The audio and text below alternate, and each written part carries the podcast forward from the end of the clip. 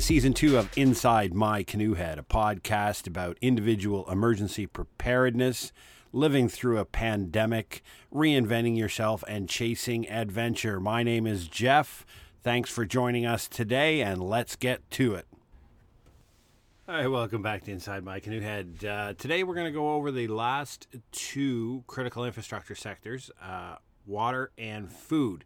Now, a lot of times, whenever you listen to emergency preparedness information, you watch some guy or girl or other on YouTube or some other social media source, the first thing they tell you is stockpile water and food.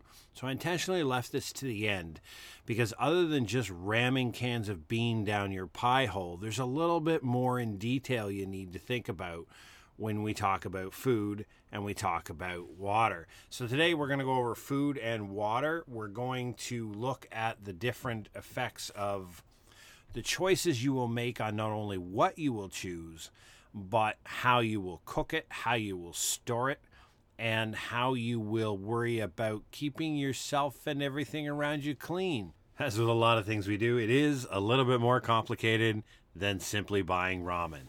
So, first of all, we're going to kick off today with having a discussion about water. Water is the most important element in life. If without water, I don't care how much stored food you have, you're gone in a couple of days. It's really that simple. So, essentially, it's what we call your paramount consideration in survival. The recommended planning figure for developed countries is four liters of potable water per person per day. I mean, you're going to utilize that when considering volumetrics for how much water is required to meet the planning timeline you selected. So if you decide, you, you know, listen, I, I really want to be self sufficient in my house for 21 days, it's a pretty simple math problem. If you got five people times four, you need 20 liters a day you're going to need roughly 400 liters of potable water stored in your house at any one time. Um, but then you also got to think about sewage and septic systems. You know, they permit toxic agents to be removed from your residence. I mean, if you no longer have access to a sewage system for whatever reason, now we're not going to go into the finite details of why your septic system stops working in your rural residence or the public sewage system is not available the question is how you can dispose of human waste. Further, hygiene is a critical element and often overlooked. You know, how will you and your family members remain clean? Washing clothes, clean your residence.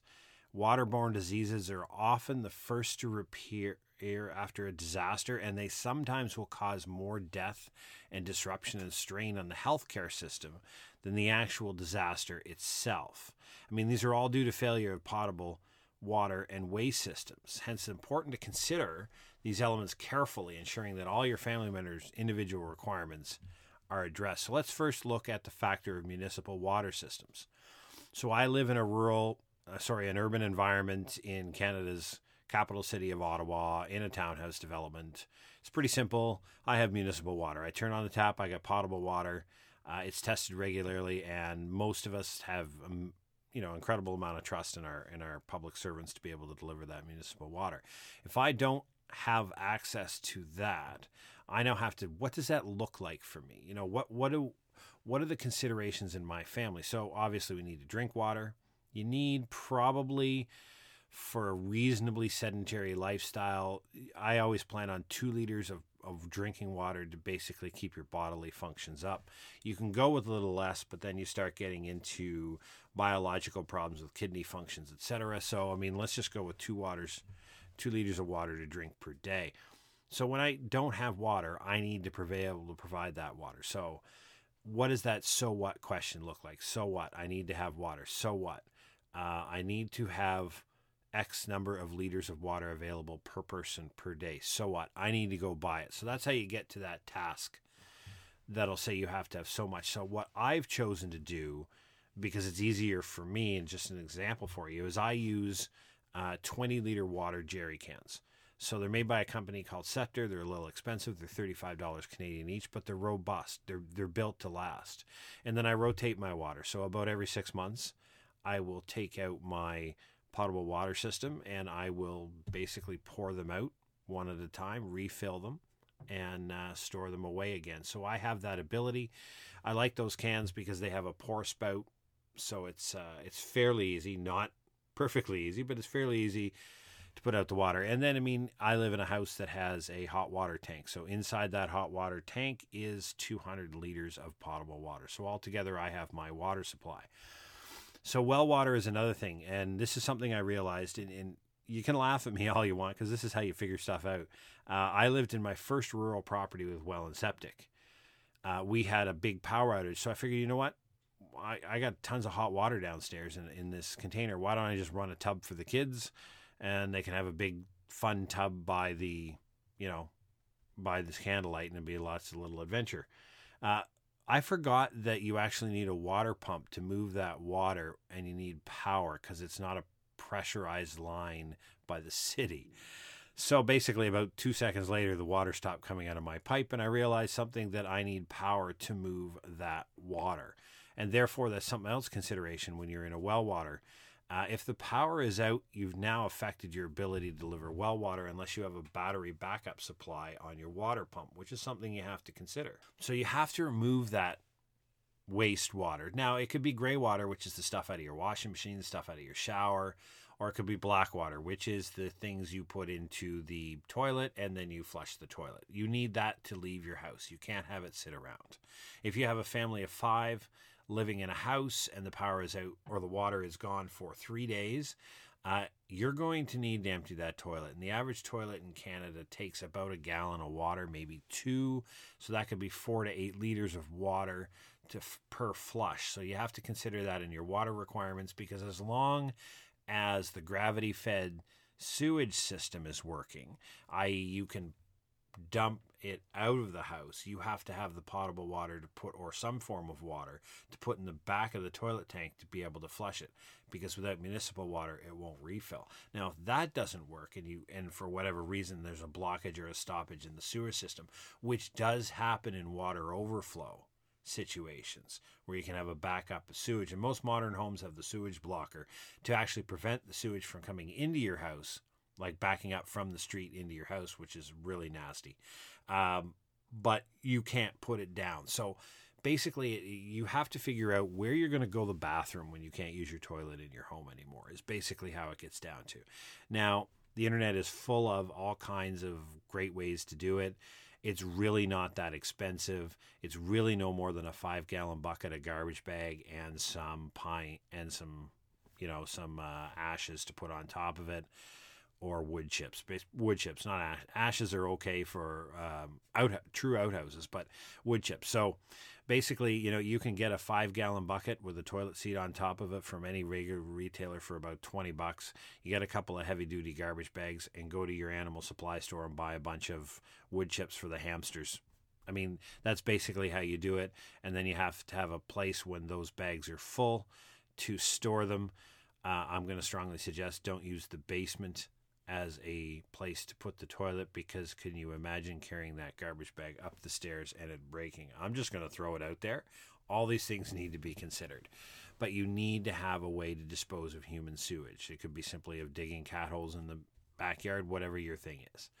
The next is sanitation, and we really have to consider this because I've worked some time in the humanitarian space. And when you look at what happens around the world, when you have a major earthquake or a major disaster, about two to three days later, you start to see the exposure and the presence of waterborne illnesses, cholera being a number one that come out and it starts to spread because of lack of hygiene and sanitation. And this simply means your ability to wash yourself and keep yourself clean.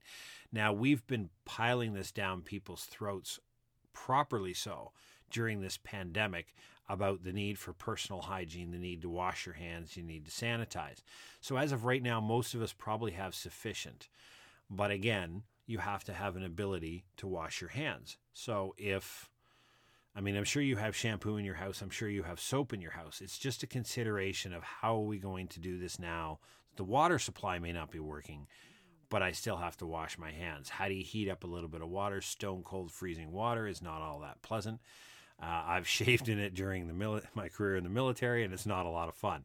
But you have to go through the so what questions and come to the point. You know, do you simply have a couple of bars of soap set aside and a couple of towels for for emergencies, and you probably have it anyhow. So, more than likely, in a developed world, this is going to be largely a non issue, and you're going to have the ability to keep yourself clean. But then, how do you have a shower when there's no water flow? You know, how do you do what we call in the military a bird bath? So, basically, you stand on a towel, you strip down to your birthday suit, you grab a little bowl of warm water and a soap and a cloth and you give yourself a bath. I mean, same as you would do in a hospital. It's a, you know, sponge bath, towel bath, whatever you want to call it. That's how you do it. And you, you basically go ahead and carry on and take care of it. So it's really not going to be that much of an issue, but it is an important one to consider when you're thinking about water. So now as we move on to food, food obviously uh, is a very, very important subject. Uh, we all like to eat we have to consider a lot of parts though when we talk about the food. I mean, we have grocery stores, farmers markets, restaurants, food delivery services, all these things in a modern society that we utilize. We have to consider examining each separately. I mean, grocery stores may be accessible, but the farmers markets remain open. Uh, look at, you know, critically how your family accesses and utilizes all of these services. Are they essential over your planning period? If your employment is included in the CI, what does that world look like for you? If some members of your family work in this field, if you utilize these services to sell your products, that needs to be of consideration. You know, food is an obvious but yet a dangerously simple CI. Take time in considering the sources for food. Don't be dismissive by believing you have sufficient supplies in your home. Talk through how often and at what volumes you access these elements of the food CI and walk through the analysis. The end result may be that you are completely prepared. You, you may realize you actually have more days of food in your house than you think, um, but I caution making this conclusion without a complete consideration. So let's look at grocery stores. So they didn't close during the pandemic, but in the beginning, you saw a great rush into them because people weren't sure what the suit I mean, a lot of people didn't understand supply chain, uh, how it works in the grocery industry, so they were afraid of the stores running out. There were stores of there were stories on the news about potential supply chain disruptions uh, within North America, and a bit of you know apocalyptic talk went around, and people bought into it, and they went crazy into the grocery stores. But in reality, the grocery stores work on a very deliberate and well run supply chain it basically means they, they expect to see 10% of their supported population uh, every day. So they basically expect every family to go in about every 10 days to resupply. And so they usually carry, depending on the product, between one to three days of supply in their back storeroom and on their shelves, but mostly on their shelves. So if you think about that, if they're expecting 10% of the neighborhood every day and they resupply every three days. When 50% of the neighborhood shows up in one day, you're going to stock out, and what you have on stock is insufficient. And the follow on delivery of your regularly organized system is barely going to meet what was taken the last time. So you can see very quickly all that happened in the grocery industry is we had an increased volume of customers in a short period of time, which disrupted the delivery system, but nothing disrupted the actual supply chain. In Canada, we have some of the largest forests in the world and some of the most robust pulp and paper industries. We will never run out of toilet paper in this country. It was just how the supply chain and the delivery system was set up. But think about how often you go to the grocery store. Think about what your world would look like if, for whatever reason, grocery stores were not available. Forget the reason. We don't know why. It could be a million and one different ones. Same thing goes for farmer markets and stands. If you're a fresh guru during the summer and that's where you get your things, and all of a sudden that's not available, maybe the grocery stores are open or maybe they're not. I mean, restaurants, a lot of us like to go out to eat. We're finding during this pandemic as we open and close, going through first, second, and now third waves in Ontario, you look at the point of it's just a luxury. We there's no requirement to do it, but I really like going out for a meal. So, what does that world look like when you don't? Well, we know what that world looks like. We know the inconvenience that causes. And what did we do? We probably the data that we have right now basically says that most Canadians actually increased their consumption of restaurant food, but they did it through food delivery services. So, again, this is another element of the food critical infrastructure that supports. Now, I understand transportation and I understand the supply chain that supports it. Remember, that was all discussed in the transportation critical infrastructure episode. Today, we're just talking about those customer facing elements of the supply, of the food supply chain where you actually access. So, what does that world look like? Really, when you dumb down the food CI, you have to ask yourself this question How long do I want to be able to remain in my house and utilize the food supplies that I have before I need to access some form of the supply chain to resupply? Blunt, basic question. For everybody, it's going to be different. I've settled on 60 days. I have 60 days of food for my entire family in this house. Uh, no matter what happens to the food supply chain, I have no requirement to go to the grocery store for a period of time. I will go because, as a good preparedness individual, I don't want to just sit at home and eat through my supplies because eventually that's going to become a bad plan. So I'm still going to attempt to go out and get, but none of my attempts to go out and get food are going to be based upon a need to actually feed myself. It's a need to maintain my preparedness level and capability. Uh, one other thing that I do to mitigate fresh food is I've last year I did it, and this year I've signed up again for community supported agriculture, which means the farmer and I uh, both accept the risk. So I've paid a little less than $500 to get a huge share of vegetables to be delivered to a place where I pick up. It's like five minutes from my home and I get uh, a week's supply of vegetable, fresh farm fresh vegetables for the family starting in July, running till October every week. So the farmer and I both accept risk because if it's a great bumper season, I get massive amounts of veggies. If it's a bad, wet, and destructive season, I don't get much veggies. So we both take a risk in it, but I know my supply chain is literally measured in kilometers. And there are three people who touch my food, three human beings who touch my food prior to getting to me, and that gives me pandemic uh, feel good. You know what I mean? So the point being is is that I take different steps, not only having 60 days, but having a community supported agriculture, growing a few herbs and things like that in my backyard, and practicing my potato uh, growing this season. I'm just doing all kinds of little things to help mitigate that. But that's the kind of questions or answers you come to in the so what when you look at food. So now you've taken time and you've looked at water and food, so we've studied them both.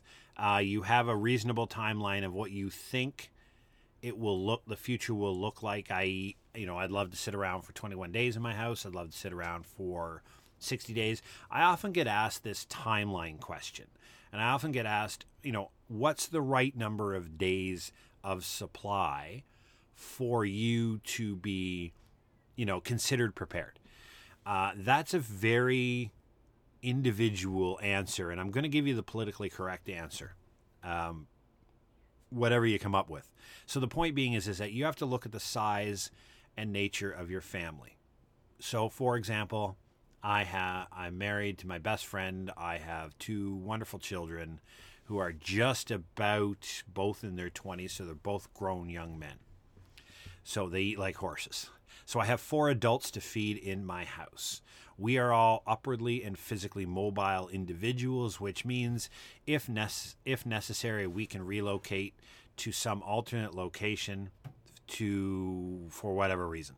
So the point being is is that I look at the fact that 60 days for me is sufficient timeline to be able to say, okay, if society is not coming back after 60 days, we have bigger problems than my food supply. Okay, something has significantly disrupted the human existence to the point where society has got to its knees. In other words, it's not um, producing its normal level of service. So people talk about collapse. What does collapse look like?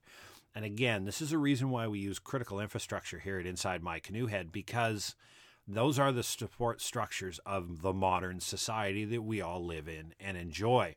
So, if you want to understand the definition of collapse of society, you look at the removal of critical infrastructure. One or two there are disruptions we've talked about on this podcast about how to deal with each and every one of those. So now what you're going to do is look at the longer game, shall we say. What does it look like when those come down and they don't come back? So that's going to be the focus of an upcoming episode. The next episode we have here on Inside My Canoe Head is going to be about building your final plan. We're going to talk about three elements. We're going to talk about putting together all these micro plans that you came up with over the 10 critical elements or critical infrastructure elements. We're going to talk about how to develop a family preparedness plan as an all around picture for you and your family to have it. And then we're going to talk about how to update it. Um, so, this is where we basically bring together all of that hard work that you've done over the last couple of weeks in examining your exposure to critical infrastructure and you're going to put together a plan that's individual for your family done for you by you in consideration so thank you very much for joining us this week on Inside My Canoe Head. Please drop by our YouTube channel, give us a like and subscribe. If you want to reach out, leave a comment in any one of those places. Put a review on this podcast, good, bad, or indifferent. Or drop me an email at jeff at preparednesslabs.ca, my corporate side. Thanks again. Stay safe, wear a mask, and we'll see you next week.